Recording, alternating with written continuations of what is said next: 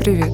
Это подкаст «Бессознательные игры», в котором я, твой психолог, психотерапевт Князева Мила, каждую неделю обсуждаю темы, которые волнуют многих из нас, и перевожу науку психологию на наш с вами бытовой язык.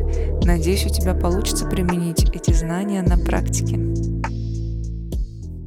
Друзья мои любимые, неповторимые, всем привет! Мы сегодня обсудим с вами тему чувств и эмоций, и, скорее всего, вы думаете, ну фу, какая банальная тема, простая. Но нет, к сожалению или к счастью, это основа основ, это basis of psychology, как говорится, и мы обязаны говорить, думать, обсуждать наши чувства. И в целом все с них и, собственно, и начинается. Все наши панические атаки, все наши переедания, наша тревога беспричинная, это все, скорее всего, из-за того, что в какой-то момент момент мы перестали слушать себя, свои чувства и свои желания. Вы знаете, в нашем обществе, скорее всего, не привыкли в целом обсуждать чувства и эмоции. В некоторых семьях это было табу. Например, в моей. Вы знаете, в моей обсудить чувства и эмоции просто буквально равнялось показать свою слабость. То я сейчас понимаю абсолютно неправильно, никакого отношения чувства и эмоции к слабости не имеют. Ну, тогда я была ребенком, естественно, неосознанным. И, естественно, я просто жила по правилам своих родителей. А родители меня сделали, знаете, какой супер удобный. И я уверен, многих из вас родители сделали удобными детьми, а потом будущими удобными людьми, да, для всех, для общества, для социума, для государства, для работодателя, для своего партнера, для всех кого угодно. Все просто потому, что наши родители на самом деле не совсем понимали, как справиться с их чувствами, и чтобы не справляться с нашими, они придумали просто воспитать, подгребать всех людей, так сказать, под себя, под свою дудку, всеми этими мифами, всеми этими убеждениями, убеждениями, всеми этими фразами. Знаете, например, «будь умнее», «помалкивай, будь умнее», «промолчи, будь умнее». Но больше всего я обожаю, когда маленьким детям, мальчикам говорят, что мужчины не плачут. Во-первых, мне хочется сказать, ну он же не мужчина, он же ребенок. Ну вот в первую очередь он ребенок. Но он родился мальчиком, но он ребенок. Вы знаете, ко мне на сессию однажды пришел мужчина. Ему было за 35, и он пришел уже потому, что не понимал, что с ним происходит, что происходит с его мозгом, с его телом. Он уже проверил все возможное возможное, что возможно, просто и невозможно у врачей. И у него случались панические атаки. В основном это всегда происходило на улице. Он не мог объяснить почему, но раз в неделю стабильно на 20 минут его тело, его мозг думало, что он умирает. Картина печальная, картина страшная, потому что, во-первых, это большой стресс для его родственников, для его жены, там, ребенка. Случалось еще и при них. Просто на 20 минут у него начинают трястись руки, ноги, он задыхается. Ну да, картина, конечно, страшная, особенно если это может произойти произойти за рулем. И что оказывается? Оказывается, просто каждая собака на улице становилась его триггером. И мы долго не понимали, почему. И знаете, что оказалось? Оказалось, что панические атаки случаются после того, как он увидит любую собаку на улице. Потому что он пришел ко мне на сессию, мы начали с ним разбирать его нынешние ситуации, его чувства, его прошлые ситуации, его детство, естественно. Начали копаться в чувствах, в эмоциях, естественно. Нашли такую ситуацию.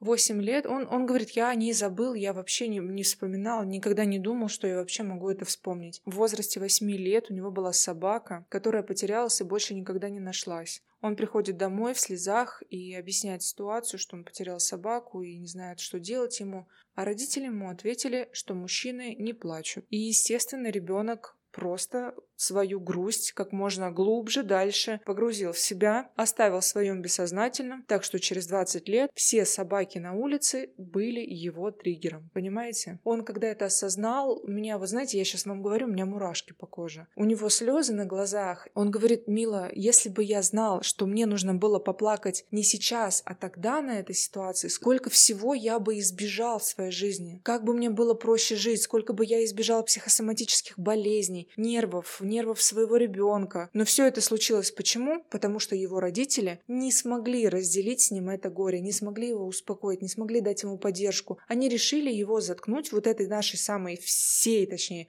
нашего социума любимой фразой «мужчины не плачут», понимаете? Поэтому я вас всех призываю, я очень хочу, чтобы отношение к эмоциям и чувствам в нашем обществе изменилось, чтобы к эмоциям, к чувствам и к нашему бессознательному относились так же бережно, как и к любому органу в нашем теле, понимаете, как к сердцу, как к мозгу, как, как к пальцу, как к ноге, как к чему угодно. Но только так же бережно, пожалуйста. А еще я вспомнила ситуацию, когда мне было 20 лет, я училась на экономиста тогда на, в своем первом университете, когда я еще не понимала, что я хочу делать в своей жизни, когда я еще не знала, что есть такая наука психология. Ну, точнее, знала, просто я ее отрицала. А когда мне было 20 лет, в общем, я училась и занималась бизнесом, и я думала, что я контролирую свои эмоции, я самая крутая, я не показываю свои слезы, и вообще я могу, когда у меня на душе все очень плохо, я вообще могу улыбаться людям в лицо, и вообще плакать не буду, и буду сильной женщиной, такой просто сильной женщиной просто акулы бизнеса. И вы знаете, сказать, что в какой-то момент я сломалась, ничего не сказать. Собственно, тогда я и задумалась, что все-таки, может быть, стоит узнать о том, что такое психология, потому что я была в сильных депрессиях. Я просто не понимала, как дальше жить. В моей жизни было много алкоголя на тот момент, какой-то непонятный образ жизни, либо это вообще было депрессивное что-то, просто неосознанное какое-то состояние, какой-то объект, а не человек, если честно. Поэтому хочу вам сказать, на физическом уровне мы действительно можем перестать плакать и улыбаться, и смеяться, когда нам надо. Но вы сами по себе знаете, что сыграть эмоцию на самом деле это не так сложно. На физическом уровне мы можем можем сделать все, что угодно. А наш эмоциональный уровень, он никуда не девается, он всегда с нами. И то, что мы с вами не прожили, не показали вовремя, оно все равно остается внутри нас. Оно все равно ждет какой-то выход наружу, понимаете? Оно все равно ждет, когда вы признаете эту эмоцию, скажете себе, да, я расстроилась, да, меня обидели, я хочу плакать сейчас и так далее и тому подобное. То есть эмоция, если появилась и вы ее заглушили, это не значит, что вы от нее избавились. Это значит, что вы не... от нее избавились только на физическом уровне и, скорее всего, только на время, на какое-то определенное время. Эмоциональный уровень страдает, на эмоциональном уровне это все остается. Может быть, сейчас для людей, которые вообще далеки от психологии, это будет все казаться слишком странным. И мне в 20 лет тоже так казалось бы. Но потом я поняла, когда, знаете, начала проходить сама практику, потом начала обучаться на психотерапевта. И сейчас я живу счастливо и спокойно только благодаря психологии, друзья, а не благодаря тому, что я в 20 лет не показывала никому свои слезы. Друзья мои, я хочу, чтобы вы понимали, что подавление эмоций приводит на самом деле гораздо большим и страшным последствиям, чем я вам до этого описала. Все наши психосоматические проблемы — это все про непрожитые эмоции, про подавленные чувства, особенно про негативные чувства, которые просто как яд нас изнутри разрушают. Друзья мои, я хочу, чтобы вы понимали, что все аутоиммунные заболевания — это всего лишь последствия всех наших подавленных чувств и заглушенных эмоций. Ну, естественно, негативных, те, которые разрушают нас изнутри внутри как яд. Почему они так сложно вылечиваемые врачами? Потому что это все психосоматическая история. Даже сейчас примеры приведу. Вот артрит — это болезнь, кто не знает. Хорошо, что вы не знаете. Кто не знает, что такое артрит, я очень за вас рада, это очень хорошо. А кто знает, что такое артрит, да еще и на собственном примере, пожалуйста, я вас очень прошу в первую очередь обратиться к психотерапевту, а уже потом лечить медикаментозно. Либо, точнее, лучше всего это все сделать вместе. Ну, смотря какая стадия, конечно. Кто не знает, что такое артрит, это воспаление суставов. Это на самом деле деле страшная штука, потому что по факту физически человек становится инвалидом. Ну и все, собственно, аутоиммунные заболевания — это все психосоматическая история, все про подавленные чувства. Кто не знает, что такое аутоиммунные заболевания, это когда тело начинает разрушать себя изнутри. Когда иммунитет перестает понимать, какая перед ним сейчас клетка хорошая, здоровая или плохая, которую нужно разрушить, чтобы наше тело продолжало жить, понимаете? Это очень серьезно. Ну и два слова хочу сказать про расстройство пищевого поведения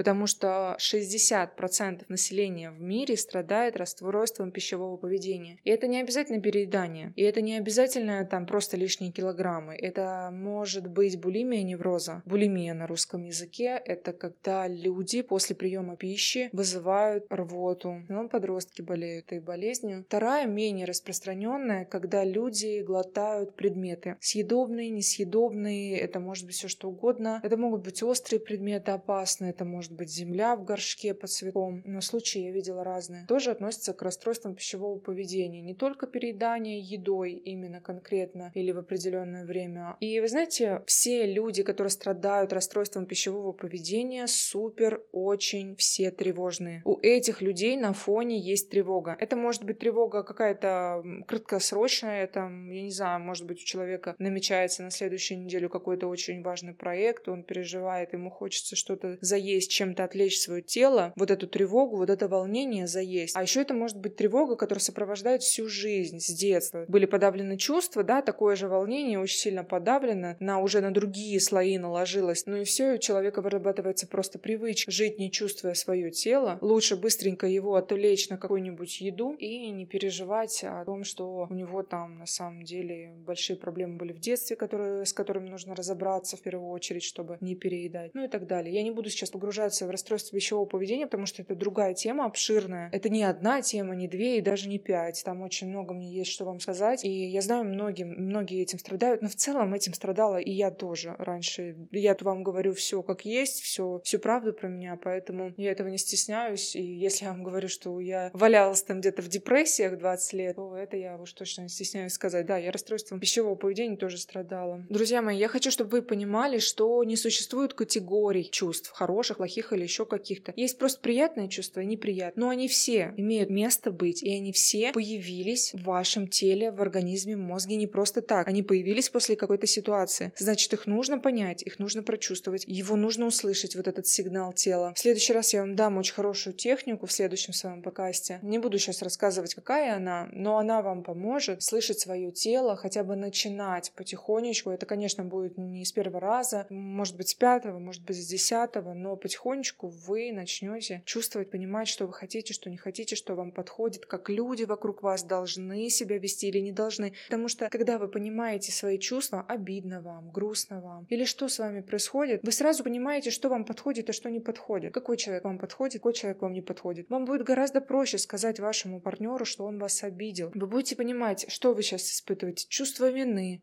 грусть, или почему вам тревожно, почему вы не можете отпустить ту или иную ситуацию, почему вам хочется приехать домой, сорваться на детей, на своих, или почему вам хочется объесться чего-нибудь сегодня, сладкого, шоколада или еще что-то, понимаете? В общем, друзья мои, я очень хочу, чтобы отношение к чувствам, к эмоциям, к их обсуждению, к их проживанию стало другим. Я хочу, чтобы оно менялось. Я хочу, чтобы этому нас учили родители. Значит, если вы родитель, то вы должны служить для его эмоций как контейнер. Вы должны спросить ему, он злой сейчас? Он скажет «да». Либо он скажет «нет». Скажите, а какой ты сейчас? Он скажет, а мне обидно. А вы скажите, а мне бы тоже было обидно, если бы меня заставляли идти спать. Хотя вот тут вот мультики идут. Мне бы тоже было обидно. Но существует график, по которому все люди в мире следуют. И мы с тобой тоже должны следовать, потому что мы хотим быть здоровы с тобой, долго прожить. Но я бы тоже была злая на твоем месте. Сказать ему, что испытывать эту злость это нормально. Ее нужно испытать, и ничего в этом страшного нет. Его не, ее не нужно, эту злость подавить, так чтобы ее никто не увидел, не услышал и не признал, не узнал. Понимаете? И не дай бог не сказал, что он невоспитанный ребенок. Любые дети, и воспитанные, и невоспитанные, поверьте мне, злятся. И это хорошо. Дети тоже должны злиться и учиться этому с самого детства. Но в следующих подкастах я вам расскажу, как сотрудничать с вашими детьми, как общаться с вашими детьми. Поэтому, пожалуйста, подписывайтесь на меня на всех социальных сетях, на мой YouTube канал. Я буду очень рада вас видеть, буду очень рада видеть ваши комментарии, ваши отзывы. Буду очень благодарна, если вы поделитесь моим подкастом со своим окружением, со своими родителями. Спасибо вам большое, что вы дослушали это до конца.